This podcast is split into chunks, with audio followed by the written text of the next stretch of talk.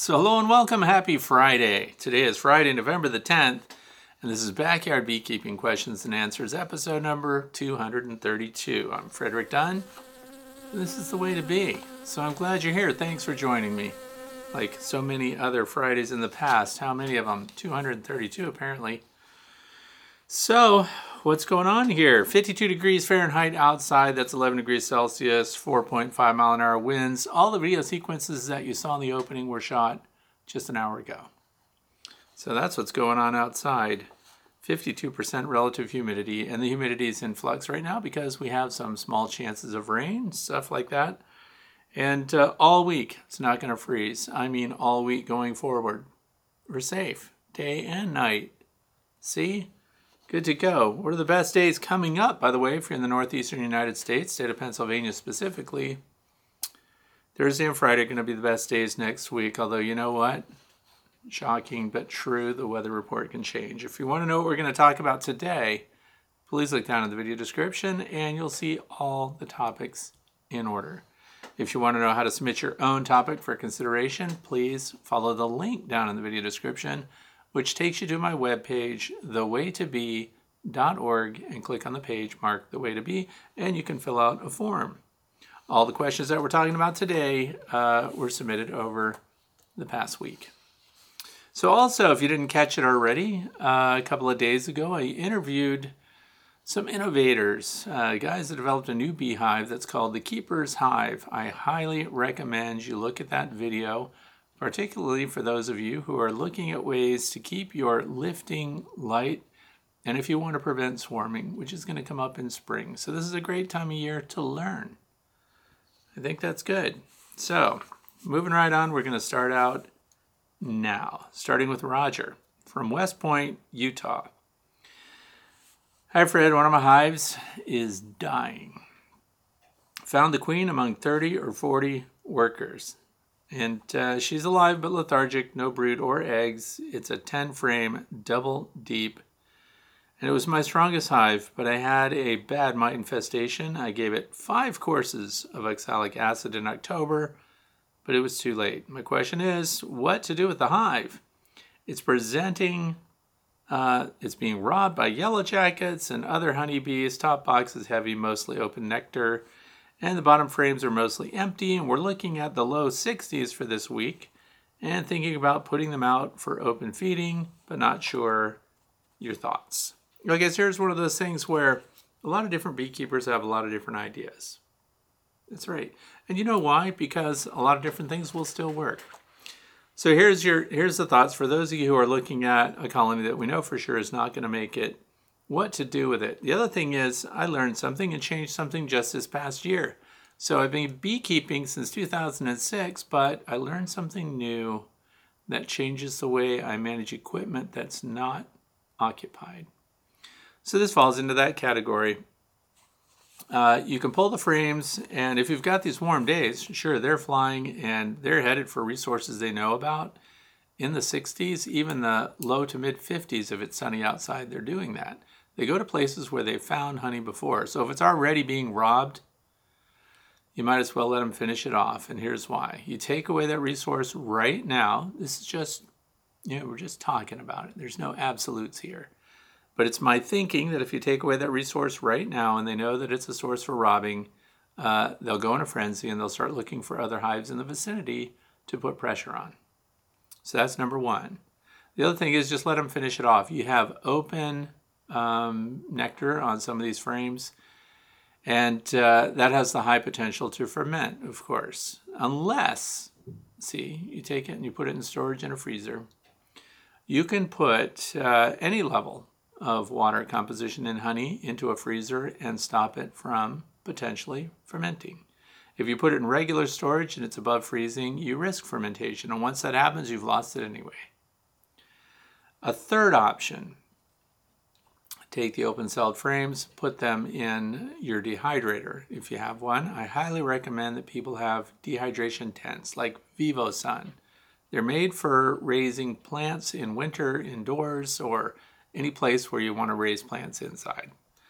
And uh, that's what I use for a dehumidifier because I put a small dehumidifier in there, run fans in there, and you can dry out the honey because it's in open cells.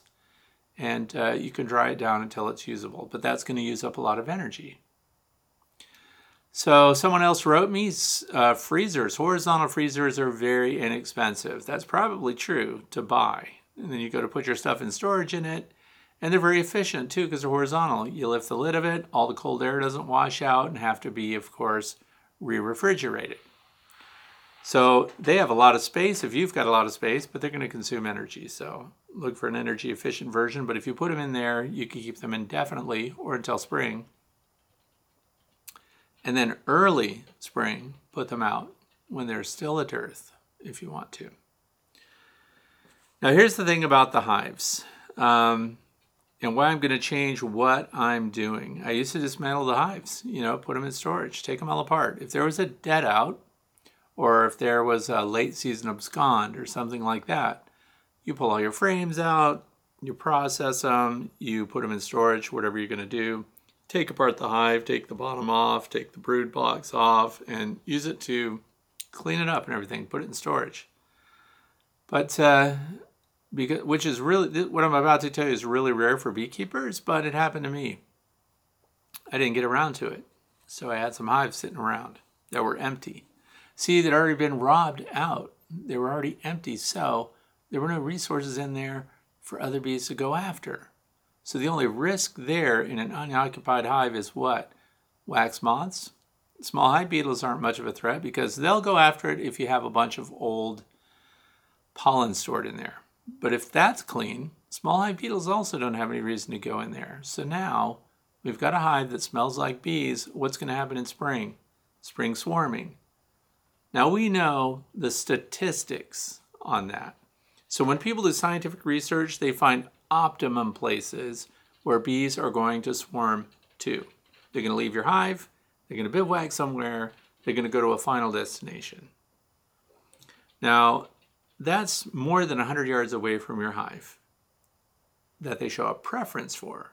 The other thing is, we like to say, I'm one of them, 12 feet, optimum height a transition area where the woods transition to a clearing, to a clearing that opens to the south or southeast of those woods. Now, those are optimum spots. I follow those guidelines. But because I didn't keep up with my hives, they stayed in the apiary. And uh, a dead out in your apiary that's been cleaned out. I'm not recommending you leave a pile of dead bees in it. Do your maintenance, clean them up, put the entrance reducer on and all the stuff as if the hive were still alive. And you know what happened? They got occupied. I don't even know if they get occupied by my own bees, but these are auto occupying hives. So what happened was uh, those are in an apiary. Those have other hives just a couple feet away, and they're moving into them. one of my swarms this year, I highly recommend you look at the video because it was a lot of fun. Uh, there was a queenless colony. So the pheromone even of that colony was low. I don't know if they had scouts that went out that interacted with a bivouacking colony of bees, changed their mind, and got them to move into a hive with their queen because they had a hive get occupied like that. Very interesting stuff. So here's the reason I bring it up is you have an option. I highly recommend if you're a backyard beekeeper and you want to do some experimentation, and you're one of those people that swarms don't always go to your swarm trap, your designated swarm trap, which is following all of the statistics, you can leave your hive right in your bee yard. Because then if you make a split yourself, you have a hive to put them in. It's already there. It's already staged. It's ready to go. If uh, there's a swarm that occurs and you're not around, chances are scouts will check that out. It's already smelled like bees. The most appealing cavity to bees that are on the swarm will be one that's been previously lived in by other bees. That is number one. They'll even take that over some maybe better shaped or the volume is more accurate statistically. Uh, so that's what I recommend for this too. As far as the resources, I would go ahead and feed them back. As far as the space, the hive, and everything else, I would leave it in its position. I would reduce it to one box and then put everything else back together. But if you've got supers, of course, take those off. What do you think about that? I think that would work. Let's move on to question number two. Question number two is uh, Henry from Fairhope, Alabama. We're a mile or so from the coast at the bottom of Alabama. Today's forecast, cloudy skies with a few showers after midnight, low 63 Fahrenheit, winds south at 5 to 10 miles an hour, chance of rain 30 to 90%. Okay. No rain here for almost a month. So it says, oh, I'm sorry, I, I ran that together. Let me walk it back. Chance of rain is 30%. The humidity is 90%. Man, at a humidity level like that, it's almost raining already. No rain here for almost a month, and uh, we're in drought conditions. So, question is different types of honey, sourwood, tupelo, orange blossom, etc. What is the technique used that limits the supers to that particular flavor? Are the supers placed and pulled just during flowering periods? Are the supers capped when pulled, so on. Okay. And then the next part it says, so again, I do fall asleep often when watching your Friday videos, but I do appreciate your humor and opinions on various topics, and I always rewind to catch up what I missed. You know what? That's what every public speaker wants to hear is that people go to sleep when you start talking. I know that's very common for me though. People that are stressed come and listen to me if they're having troubles falling asleep.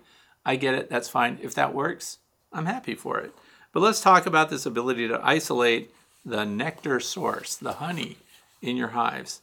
And this was interesting too because I just spoke with um, these guys that developed the keeper's hive. And one of the advantages of it was because they have this narrow super thing. So it's five frames in each super. Uh, because there's only five frames, they fill up pretty darn quick, which means they have a, a short time frame that the bees fill them.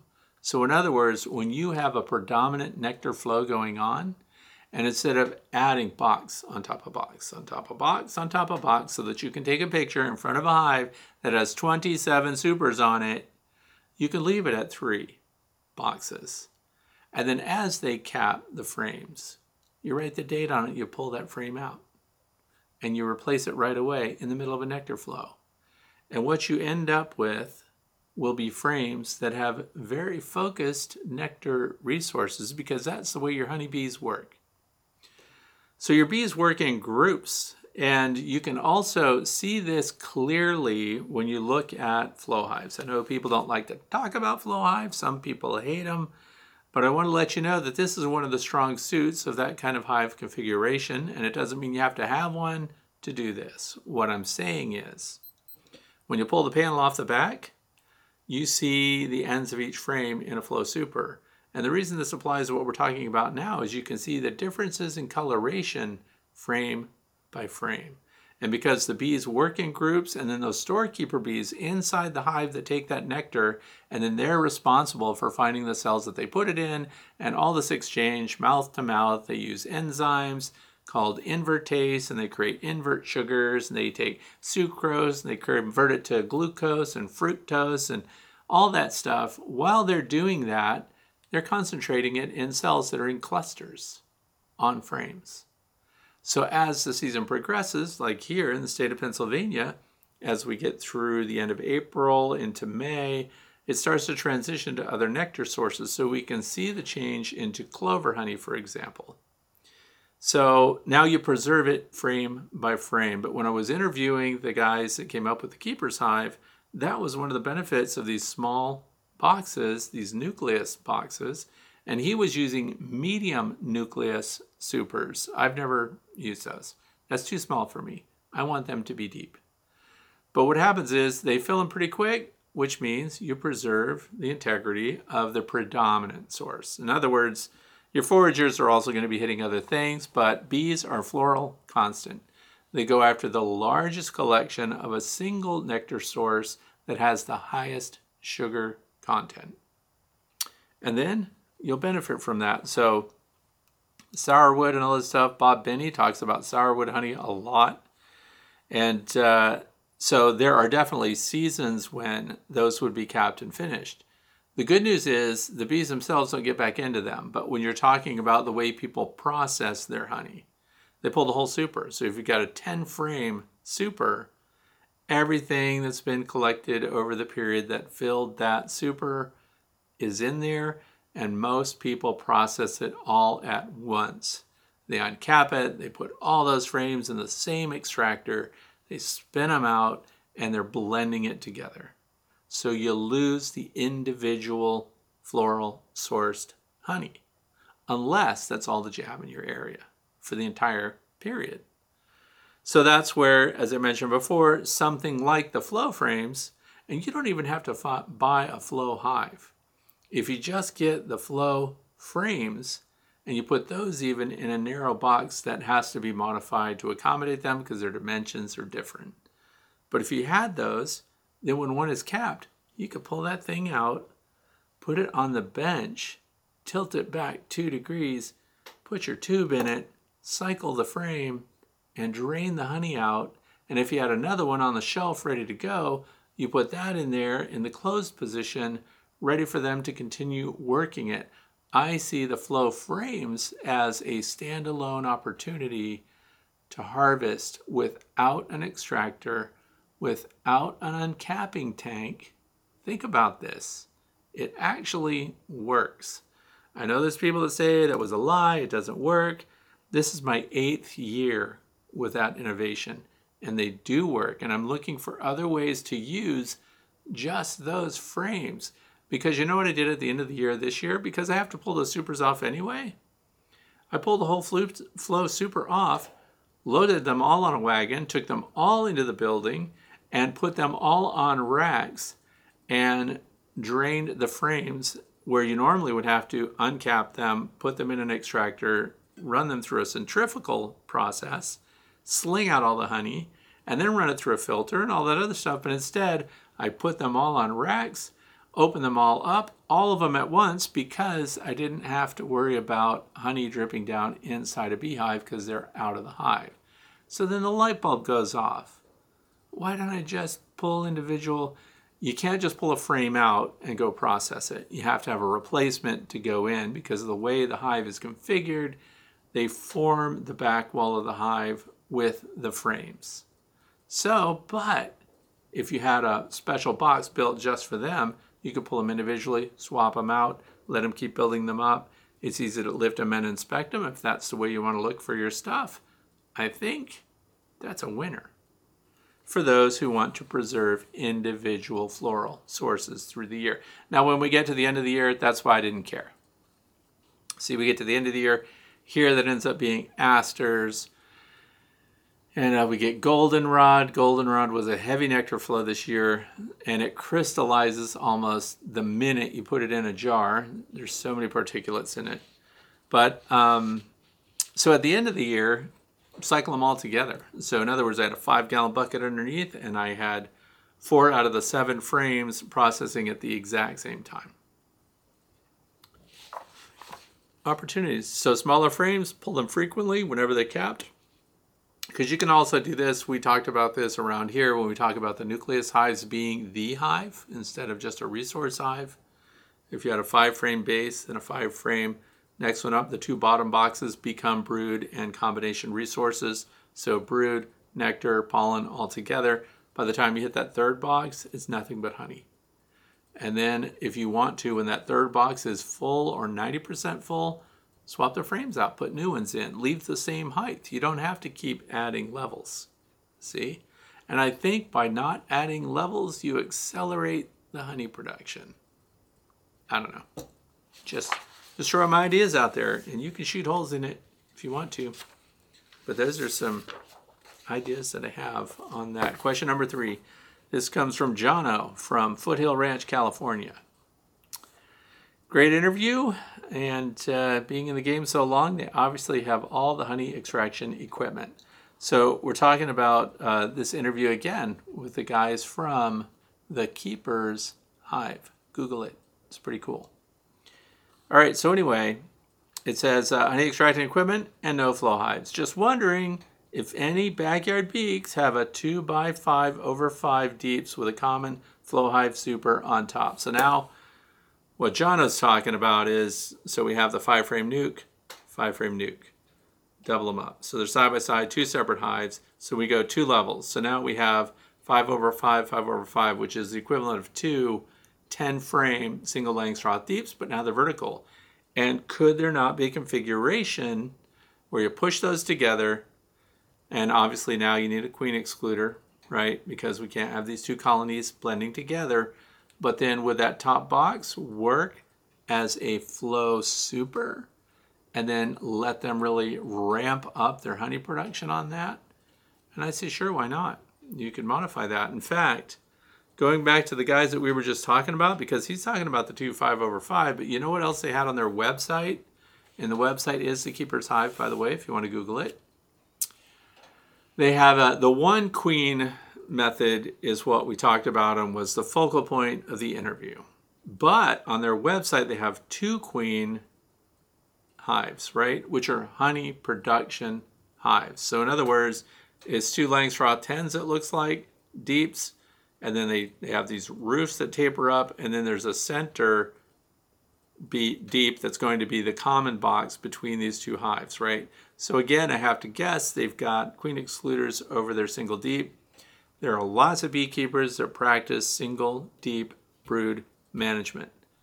I think it works, works in my state. I was talking with Steve Repasky, who used to be the president of the Pennsylvania State Beekeepers Association, and uh, it's all he does. It's all he runs. So very interesting.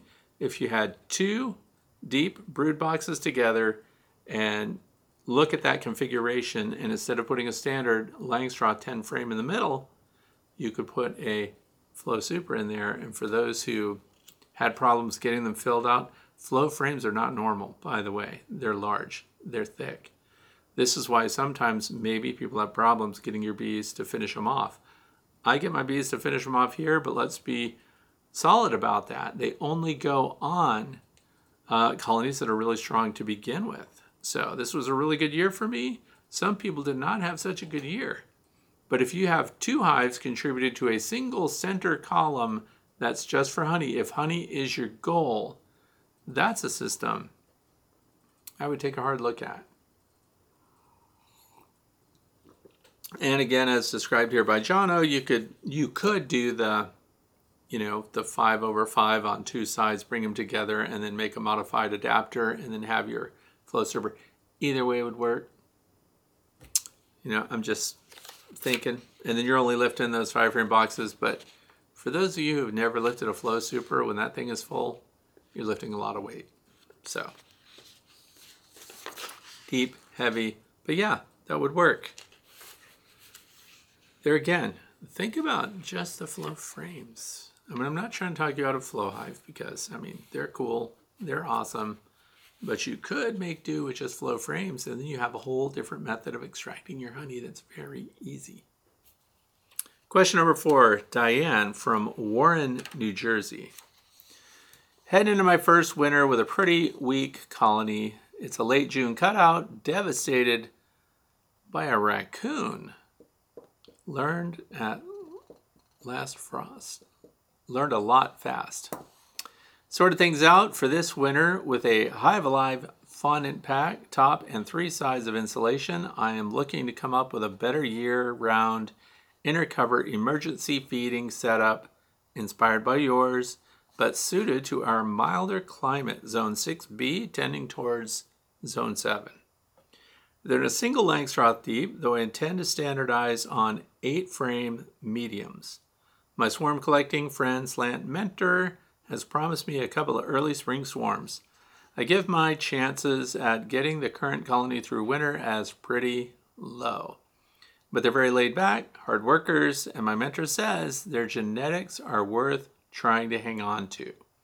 So for the future, I've got two questions, she says. Is the reason for the hole in the standard Langstroth inner cover simply to provide access to feed when needed? And if so, could you screen off that hole or otherwise create a solid barrier under the telescoping cover? So first, let me describe what that hole is for.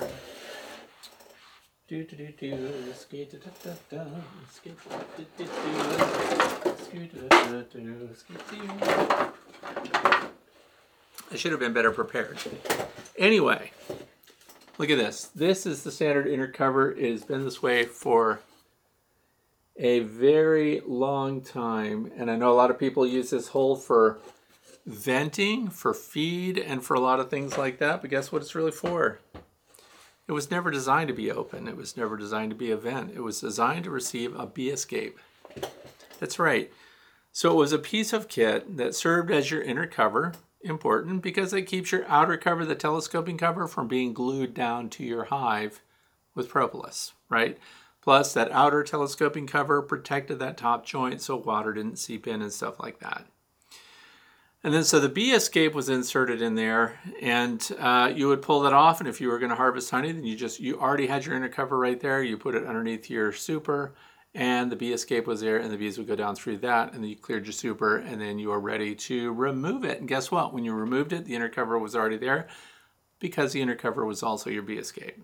You just drop down the lid. So it wasn't designed to be an access for food. It wasn't designed to be a vent, and so on. Now that we got past that, could you just block it up? Yes, you sure can. You can just take a piece of wood and lay it right on top of it and close it up. And the bees will propolis it and help that piece of wood hold its position. And then you can pry it up later if you ever need to use that hole for something else. Number two, here it says, you've said that bees don't chew or propolis aluminum. Have I got that right? So a sheet of double bubble could function as the last layer under the outer cover. Okay, so one part of that's true. I haven't had the bees chew through the aluminized face of double bubble insulation. However, the propolizing part, they do put propolis on it. So they put propolis right on aluminum foil, they put it on your double bubble. So if you lay that, for example, here's one of the ways I like to use it too around here. The nucleus hives, they are wooden hives, really nice ones that I got from Betterbee. I paid for them. They're not given to me. Some people are suspicious that I have a connection with Betterbee, and I do not.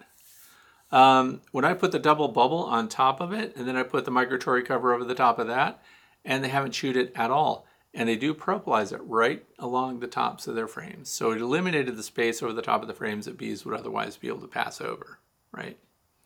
but it added a layer of insulation and defeats all air leaks that are potentially there with a migratory cover. If there's any little openings and stuff, this is very important because look at the time of year we're in. If we're pulling inner covers and stuff like that, I highly recommend using something like double bubble. Now I realize what I'm describing here is not what your question is asking, but I'm covering it just in case people are thinking about other ways to use it. So you could put the double bubble under your inner cover as a joint sealer, as a gasket that's pretty flexible. Now what's being asked here by Diane is, Could we put the inner cover on? Then could we put double bubble over that and then your outer cover over that? Yes, you could. And of course, the double bubble would then again keep the bees from chewing through. Plus, it provides a space underneath that's soft, that's lightweight, that you could put fondant under there or something like that, and then have the insulation value above it, which is very important. So it has a lot of uses, and yes, you can use it like that. And the bees haven't chewed it, they do propolis it, so that's the only difference.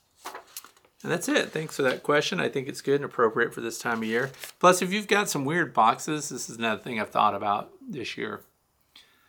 It always happens if you've got old equipment that when you start looking at your wooden boxes, uh, worst thing you can see out there on, you know, second week in November is little bee faces looking out between a rotted joint or where your two hives come together or you didn't do a good job of dressing everything off and now it's too late for them to propolize it up if you cut a three quarter or one inch wide strip that runs down the sides, edges of all of that, you, you pry that box up, feed that strip in there and let it sit right back down on it, it's a gasket. You just closed it up. Works great. Doesn't look good. Who cares what it looks like? It's functional.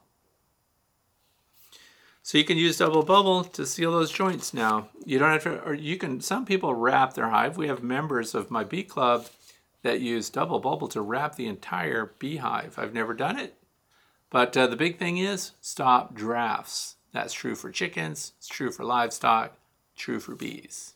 Stop drafts. They can manage a lot of things if they're insulated and they have draft stopping, insulated above. Okay, next question, number five, comes from Mark in uh, Freeman, Missouri. I have a question about building up resource colonies, which I plan to do next spring. If I understand you correctly, you can just take a couple of frames of eggs and larvae and nurse bees attached along with frames of resources and put them into a nucleus hive and they will produce a viable queen. Is that correct? I have always been under the impression that you need to have a huge colony of bees in order to effectively raise queens. So I think Mark is asking two different things here because queen builders, when you say raising queens, that's where the little warning signs come up for me. Splitting a colony is much simpler than queen rearing. So, for example, if you're doing grafting and if you're raising queens and things like that, you are going to have to build up a large colony and you are going to have to have a lot of nurse bees because there's going to be a high nutritional demand on those nurse bees. But that's not what we're talking about. If we're just doing a split, you can do it with minimal. So what is the minimum number of bees required to have a colony that functions? In other words, how many bees do we need in spring during the time when you would be doing a split like this? How many bees are necessary to do all the in-house work, all the guarding on the landing board, attending to the queen, flying out and foraging, and be able to do all of these things at one time without suffering from a loss of uh, temperature control over your brood frames and things like that. Uh, 5,000. So count your bees. It's easy to estimate how many thousands of bees are on a frame. Count the cells sometime on a deep Langstroth frame. A single side that's all capped will yield more than 3,000 workers. So a single frame that's capped on both sides with pupa will produce over 6,000 workers. So in a single frame, we've hit our threshold. Now, I like to use multiple frames because it helps them cluster around them better and preserve them, keeping them warm. So more is better, but you could, in theory, get by with fewer. And then you help relieve some of that stress for foraging. So we take some of the workers out of that um, other area where they have to bring resources in because some of the things that happen in spring would include bad weather. So if you did that split, your foragers need to go out and you did put some resources in there, but now it's going to rain for the next two weeks. I highly recommend that when you're trying to do something like that on such a minimal level, that you have some kind of feeder on your nucleus hive.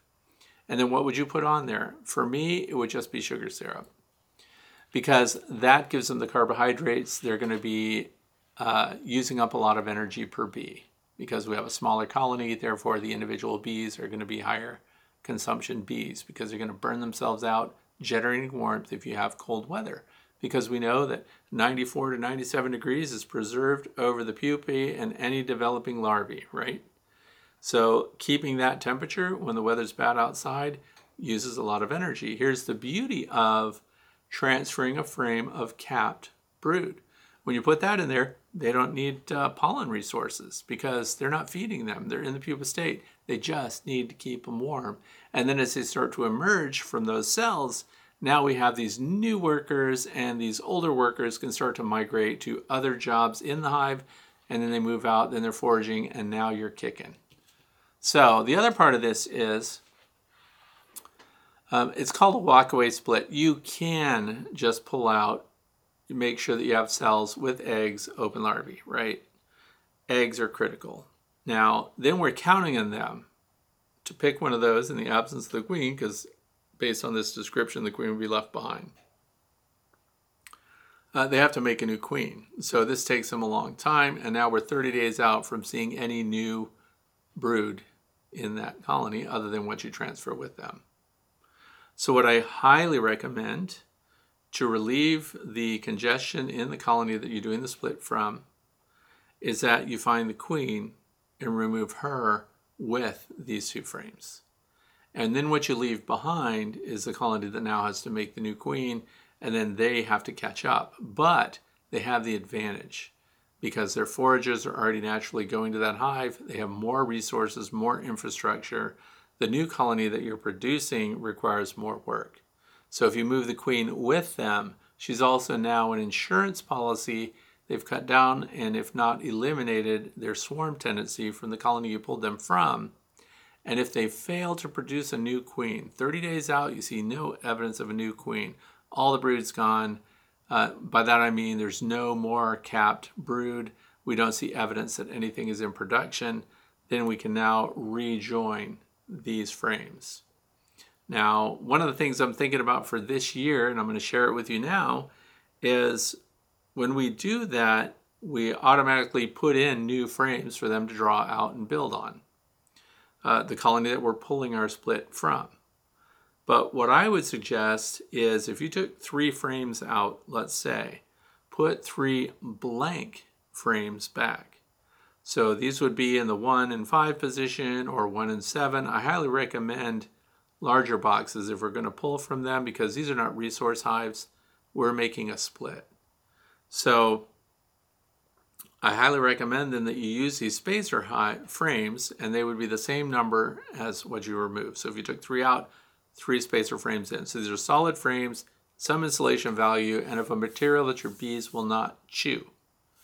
And so when you leave that in there, you gave them a smaller space, less to have to work with. And then once we establish that they actually produce a new queen, the queen has been mated, you start to see eggs then you can pull those spacer frames out and restore drawn comb or foundation that you want them to work. So because if she weren't producing, now we have spacer frames to pull those out, and the frames that we took out, we can now put back in and center them up, and we still have room in the box to do it without having to pull something out. That's what I'm doing this year, just sharing what uh, I'm going to do. But yeah, you can do it with two frames. Number six comes from Joe from St. Pete, Louisiana. Says, Always a pleasure and thank you for what you do. I have heard not to read, I've heard, not read, that at night a red light cannot be seen by bees. Tonight is the third attempt with a red light. First two times, I was very slow with my movements. First time seemed fine. Second time, they seemed to fly a little too much, and I was joking a little and made it okay. This time, double deep with two nucs. Uh, so, a month and a half, looking to grow them in my Florida winter and board feeder at a five.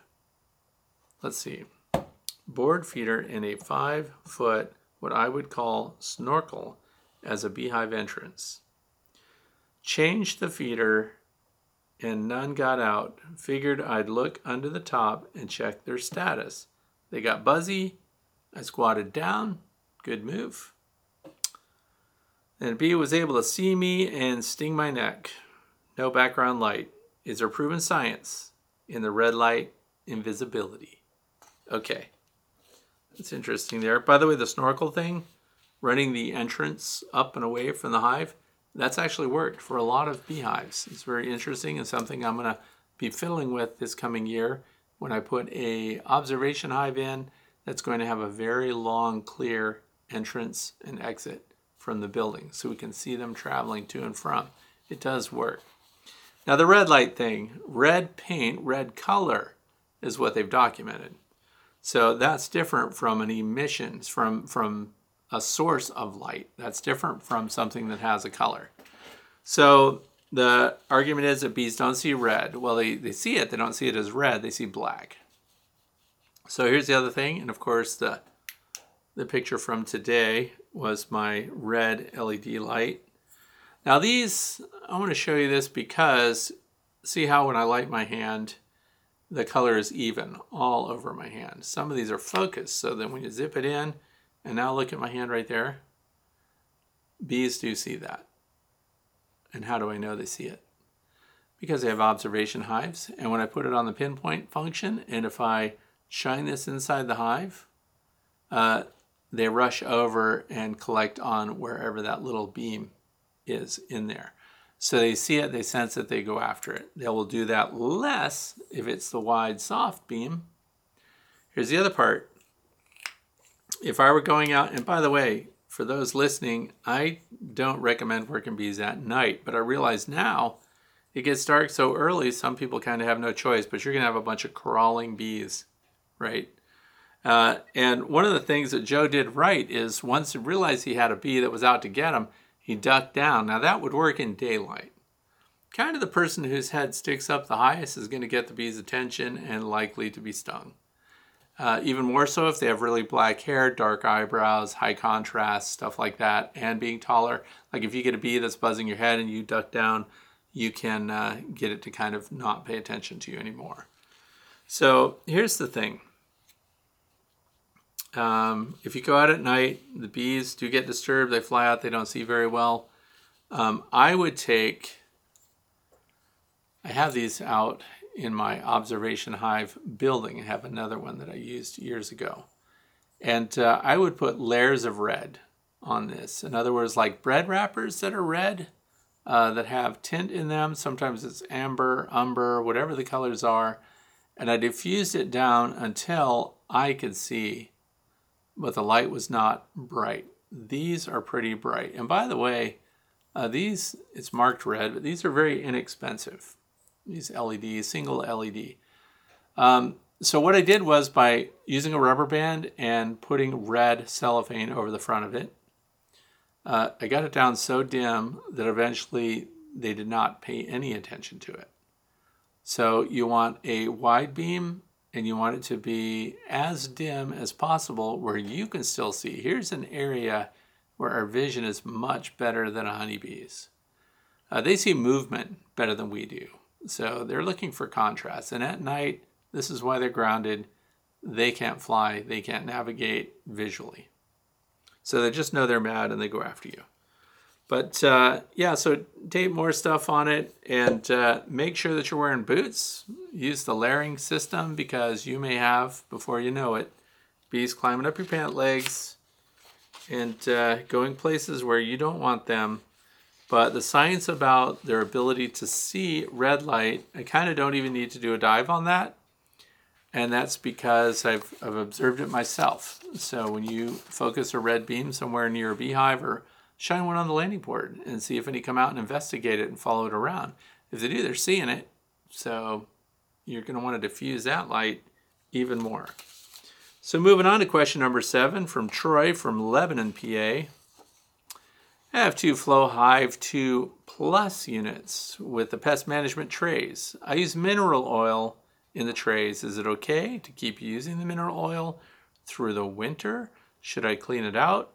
and put the trays in dry, and if dry, should I flip the trays upside down so they do not catch water?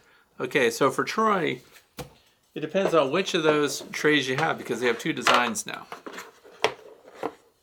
I like any hive that has a screen bottom board with a tray under it that's completely enclosed. This is the original Flow Hive bottom tray. It's pretty cool. It's got compartments and everything because if you tilt it forward, then of course this preserves the moisture in each one. And we're saying that we've got mineral oil in there, which is good because what happens? Varroa mites fall through and they get stuck in the mineral oil. They don't climb back up and rejoin your bees. That's what we're thinking about. And then in the wintertime, see the configuration, these edges are square. If water built up in here, and it does, because condensation forms inside the hive, drips down, goes through the screen into the tray. Great place for water. But in the wintertime, when we get freezing temps down there because the warmth inside the hive rises, it doesn't go down and warm the tray. Uh, it'll freeze and crack these out. So then when the wintertime came, we would just flip them over Nice flat bottom, slide that back in, and that's what's described here. So you would leave it like that. So condensation that goes down here rolls off eventually and does not impact uh, breaking it out when it freezes. However, they have new trays. So these are the new versions. They're much better. The plastic is more pliable. You wouldn't do this with that white plastic when you would crack that thing out.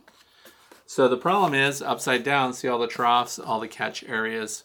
It does have little weep holes in it. So there's one here, there's one in every corner. So if it were upside down and water dripped down on it, it would find its way to these weep holes. However, along these edges, you would still trap water there. The good news is if it froze, it would expand. But do you need to flip it over? No, in my opinion. I always recommend that people have at least two of these. And the reason is, when you go out there, you need to pull your tray, put the new one right back in. You shouldn't have to pull it out and then go clean this up and then bring it back later. Especially when we're talking about winter time. You still want to know what's going on in your hive in the winter time. That's why I highly recommend the new style of tray. Put them in the correct way, just like this. Let detritus fall in there. And I do agree, we don't need mineral oil in the wintertime so much. So if you wanted to make it sticky, you can also just spray it with pan cooking spray or something like that. But if you don't get out there very often, there's going to be a lot of buildup down here. Moisture, I mean the condensation, everything's going to collect in here. That's why you're going to have to cycle these out through the wintertime. So trays do add another level of maintenance to your hive, but I think it's good maintenance because you can pull this stuff out. And who doesn't want to sit at their kitchen table looking at a bunch of detritus on a January morning with the sun streaming through your window and see what's going on inside your hive and see if you can find varroa destructor mites and things like that. So don't flip them, keep them in right side up. Yes, get rid of the mineral oil and you could spray it with cooking spray or something like that just in case varroa destructor mites drop in there. They'll get stuck on that and you can find them. So if you have the old white trays, I would go on the website and get the new ones. So that is question number seven. Question number eight comes from Dahlia from Cork, Ireland.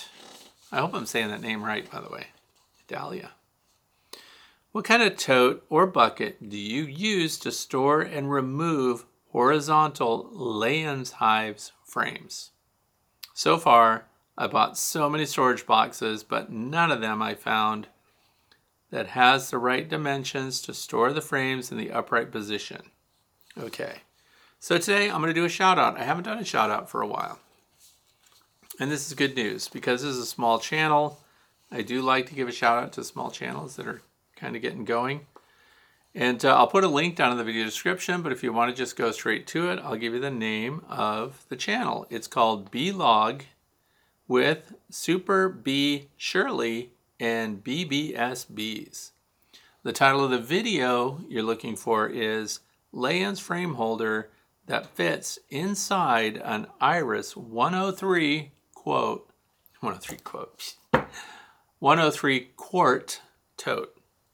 Okay, and it has wheels. She's got some some problems with her frame and stuff. But what I want you to watch that video for is uh, this is something I did when I first started keeping bees, and I needed a way to get my frames out of the line of attack. So in other words, if you're pulling frames, which I did, I didn't pull full supers very often.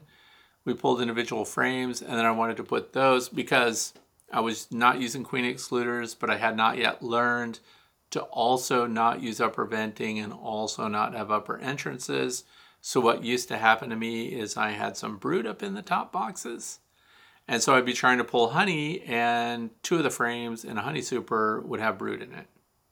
So then I was pulling individual frames. That was pretty easy. Shake the bees off, put them in a tote.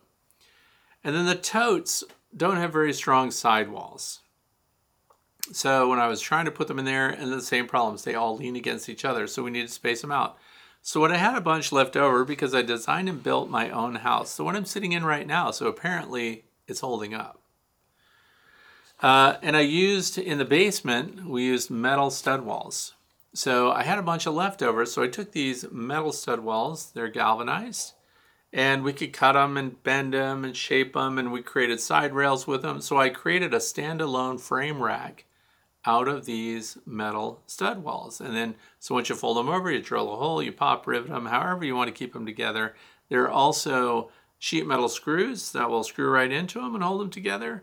So I thought about that and I built my frame, my rack out of that. And then that did a lot of things. It took all of the weight of the frames full of honey in there, which is a lot if you've got a big tote. And I left it on the wagon. So in other words, we could fill one of these really big totes uh, the honey frames would be a lot of weight, but then you just wheel that right over to your extractor, and then we're uncapping and going into the extractor right from the tote, and then putting them into another tote. So um, what uh, Super B Shirley did was did a wooden frame. So when I see a wooden frame, I'm trying to think down the line. It's going to get honey on it. It's going to get a lot of other things. You're going to need to be able to hose it out. Uh, we don't want really porous material, in my opinion. So I think using uh, sheet metal, angle iron, things like that, you can make your own rack pretty easy. If you're not too concerned about the cost of it, if you ever look at the way a garage door opener is suspended from the ceiling, you'll see angle iron that's already got a bunch of holes in it. Uh, those come in a lot of preset lengths, and then you can cut them with a sawzall or with a hacksaw, whatever you want to. But you could bolt those together so you can actually make a rack out of those, any size, because the holes are already in it. And uh, you'll just cut them to length and make your own rack that gets inserted. Because here's the other part. Uh, one of the things I liked about Super B Shirley is that her rack could be pulled out, put on the table. What I ended up doing with my racks that were made out of the stud wall, the metal stud wall material, is um, I ended up gluing those to the interior wall of the totes that I was using and had sheet metal screws going through from outside. And that way they made the side walls of the totes rigid and now I had a stackable system. Because just the physical weight, if you did not fortify the side walls of these things, they would bow out and cave down on each other. And I think I was using Thermos brand. So today for the standard Langstroth frames, I use the Hive Butler totes. But when it comes to the Layens hives, their frames are different. They're taller. They're a different dimension. So it does require some custom building. So what Super B Shirley did, and please follow the link, tell her I said hello, watch the video, and maybe get some good ideas for how to make your own tote. But those definitely fit. And I realize that Dahlia is in Cork, Ireland. So I would go tote shopping based on the dimensions of the rack I make. And then uh, think about either bonding it right to the tote itself.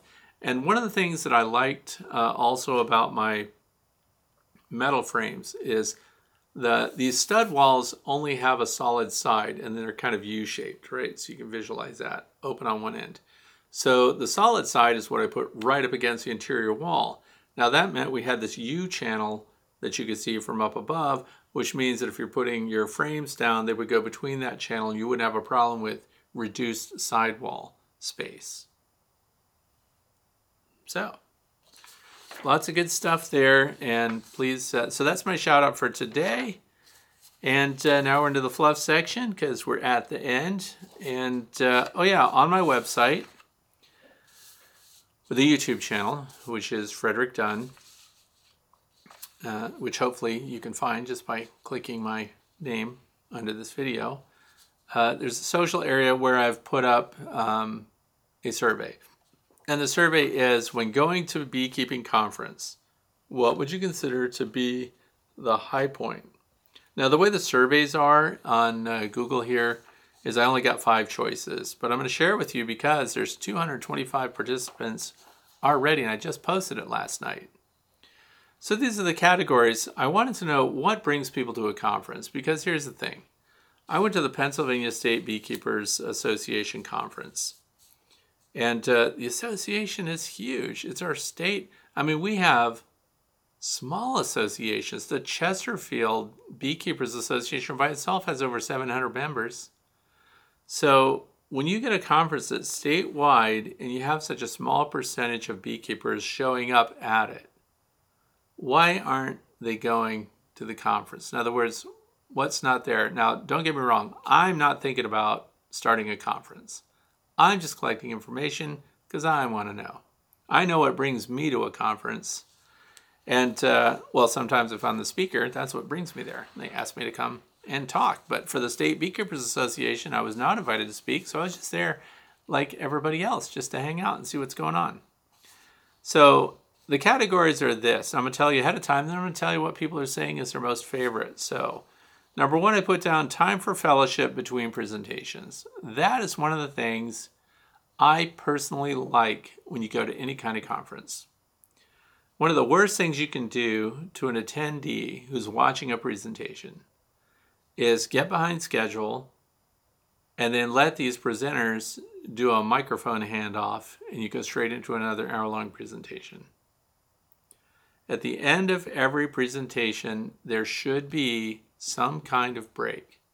Five minutes, 10 minutes, let people get coffee, let people change their seating, let people leave if, if they want to. Nobody wants to walk out in the middle of someone's presentation. So, um, these little breaks in between help people have the opportunity to talk to each other because if they're only showing up, there is conversation before the presentation starts for the afternoon or for the morning session. But please make a break and then let people leave if they want to or change. But they might have seen a friend two tables over and they can't go sit with them yet. So these are things, or they start a conversation with somebody, behind, so on. Anyway, Time for fellowship between presentations, very important. So, is that something you like? Number two, I put current science presented by researchers or known academics. So, which of these things are important to you? The third choice would be commercial presentations how to earn money with beekeeping. We go to conferences, we see those, and uh, that might be why a lot of people are there. And then the Fourth one is vendors that offer deals on equipment or consumables. In other words, you go to the conference because I can cover the cost of the conference, travel there, my overnight stays, and meals and everything else because I'm going to buy a bunch of equipment from this vendor who's given us a break on the cost of the equipment, and of course, no shipping because you're going to haul it yourself. And then the last category they offered do you come because there are presentations about honeybee biology over management in hives. And by that I mean, are you there to really learn more about the bee as a species? Do you just want to know about the animal? What is it about bees? Not so much a dense presentation on what hive to put them in, how much insulation to provide, when to feed, what to do, how to, you know what I'm saying. So, of those, for the first 225 respondents who have already marked uh, their preferences, the number one thing that gets people to a conference current science presented by researchers or known academics.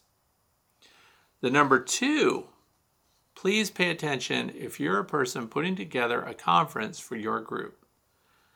Time for fellowship between presentations is the number two most popular thing that people want at a conference. This is just based on, of course, the survey on my channel. So, and then number three, They want presentations about honeybee biology over management of hives. So they want to know more about bees. That's number three. Number four, they want vendors that offer discounts, equipment, stuff like that. The least important reason people go to conferences by far is commercial presentations, how to earn money with beekeeping. That is not even a close call. 6% of the respondents chose commercial presentations, how to earn money with bees. Number one was pretty much the standout. Current science presented by researchers and non academics, 39% of the people that did that. So, would you please also uh, follow this link, which is going to be down in the video description, and click whatever is most important for you? I think um, we have an opportunity to kind of provide some influence over those who are setting up conferences and how they arrange their time. What is most important to the attendees? What would bring you back? See what I'm saying? They cost money. Uh, clubs put them together, and uh, I think it would be great if we understood what gets people there. So, also in the fluff section, guess what? Hive Alive fondant out of stock. They sold out again. So there's that. I hope you got what you needed if you're using them. So what do you do then? If you were going to get it, you can't use it. Well, it's time to shift to sugar or something else because I understand you're going to have people cross their arms and say, don't feed your bees. The best thing for your bees is honey that they saved from the previous season. That is true. What I'm trying to do is keep people from opening up a hive in spring and finding a starved out colony of bees. And it's true, like maybe I didn't even need all the fondant I put on last year. The bees demonstrated I didn't because they never consumed all of it in every hive. However, those that did need it may have otherwise been dead. And let me be devil's advocate. So we have the other people that say, well, if they wouldn't make it, then they should die. In other words, if they couldn't survive on their own and didn't store up enough resources and they need supplemental feeding in order to survive, you should get rid of those bees anyway. So that's a Darwinian thinking, right? Live and let live, right? But for me, I still look at them as managed livestock and I like to see if that's what saved them. So if I can do that and it does save them, or I get healthier bees out of it or something like that, I'm on board with that. We're going to see how it goes, but they're out of stock. Anyway, so dry sugar and let that be a desiccant. You'll see, you'll hear a lot of people say um, dry sugar works as a desiccant. It's going to absorb so much moisture. It absorbs 1% of its weight in moisture. So be careful about that. It really isn't a great source of pulling humidity out of the hive. Uh, but what it does do, it means that you can put dry sugar in there. Mountain camp method, you'll hear that discussion. That's a piece of paper on the top bars of your hive, sugar sprinkled on it. Oftentimes you'll see the bees hauling that sugar right out of the hive if you do that too early in the year or something like that. Bees don't like free material just dumped into their hives. So don't freak out and think you can just pour dry sugar between frames and that the bees are going to be, yay, sugar, and they're going to use it you can't force feed it to them, or you shouldn't, because it's just work for them. They're going to get rid of it. So if you put it in a reservoir, like if you put a rapid roundup there and you put dry sugar in that, it keeps the sugar there and enough moisture does collect on the sugar that it will start to solidify. So it becomes like a candy chunk, right? So these things are inexpensive ways to provide an emergency feed resource for your bees. And then the mention earlier was that uh, inner cover, uh, which we have the oval opening, which as I explained is really for an escape board, it's not for feeding. But you could put a piece of newsprint over that hole. You could dump, cover that whole inner cover with dry sugar. And then even though it's dry paper that it's on, condensation eventually will work its way into that paper. And then the bees will chew through that and they'll use their sugar as they need it. Again, it's not a prime food resource for your bees, it's an emergency stock. So, but if you decide to just let your bees die, that's up to you too. Uh, the other thing is now is a great time uh, to go out. We have the cold weather and everything. Look at your landing boards. I'm still seeing drones on landing boards. They're still alive. Had some in the opening video sequence today. So they're still alive. I don't know if they're very happy because I think if they're alive, they're not being fed very well. They're being tossed. But what I want you to look for on your landing boards is if at this time of year, if you're seeing pupa being pulled and dragged out and left on landing boards, that could be a response to disease in your hive or for varroa destructor mites really putting pressure on your bees. So we're coming up on that critical end of November, 1st of December opportunity where I live. It will be our lowest brood time of year. Some colonies may never be without brood. There are people posting pictures on social media stuff right now the bees on the landing boards just to bring in pollen. If they're bringing in pollen, very good chance you have open brood. So, but at the historically speaking, at the end of November, 1st of December, if you get a day in the mid 50s with sun, or you get 60 and overcast, great opportunity to do an oxalic acid vaporization treatment if you know that you have mites still. So, and uh, yep, that's it. Upcoming this week, I'll do a video that shows um, how I set up a way to break up winter. So last year I started hyssop plants inside on my sun porch. Call it that. Probably doesn't get a lot of sun. But uh, used LED lights, fans, and I'll show you because I've collected the segments starting last year, falling right on to moving them out, planting them outdoors. It, uh, I understand that that's thinking pretty small. I would like to work bigger than that. But here's the fun of doing it indoors. Um, you get to see your seeds germinate, you get to watch them grow, you get to see daily progress, and uh, it's something that breaks up your winter. Plus, it has daylight out there with these big LED panels that are on um, cables so you can raise and lower them as your plants get taller, right? So I'm going to show that. That's a video that's coming up. No reason to go through all the details right now. It works on other plants too. Hyssop was a lot of fun. It did fantastic and uh, was a great resource for all pollinators, not just your bees. So bumblebees were all over it. It's, uh, it's a popular plant. I'm going to exponentially expand the number of hyssop plants that I'm putting on my property. So that's what's going on, and uh, that's the end of my Friday Q&A. So I want to thank you for being here with me today.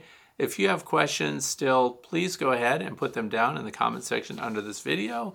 Also, you can follow the link. This is a podcast, so if you just want to listen to these while you're driving somewhere, you can go to Podbean and type in the way to bee, and you'll find the podcast. So you can listen, you can watch, you can contribute. If you have something pressing on your mind right now that you can't wait for an answer, you can go to the Facebook group, The Way to Bee Fellowship, and join that group have your thoughts shared there, get your questions answered right away, day or night. Somebody's awake, somebody's there, somebody is conversing on that group. So it's a great place where we don't tolerate people uh, picking on people that may not know that much about beekeeping. So thanks for watching. I hope you have a fantastic weekend.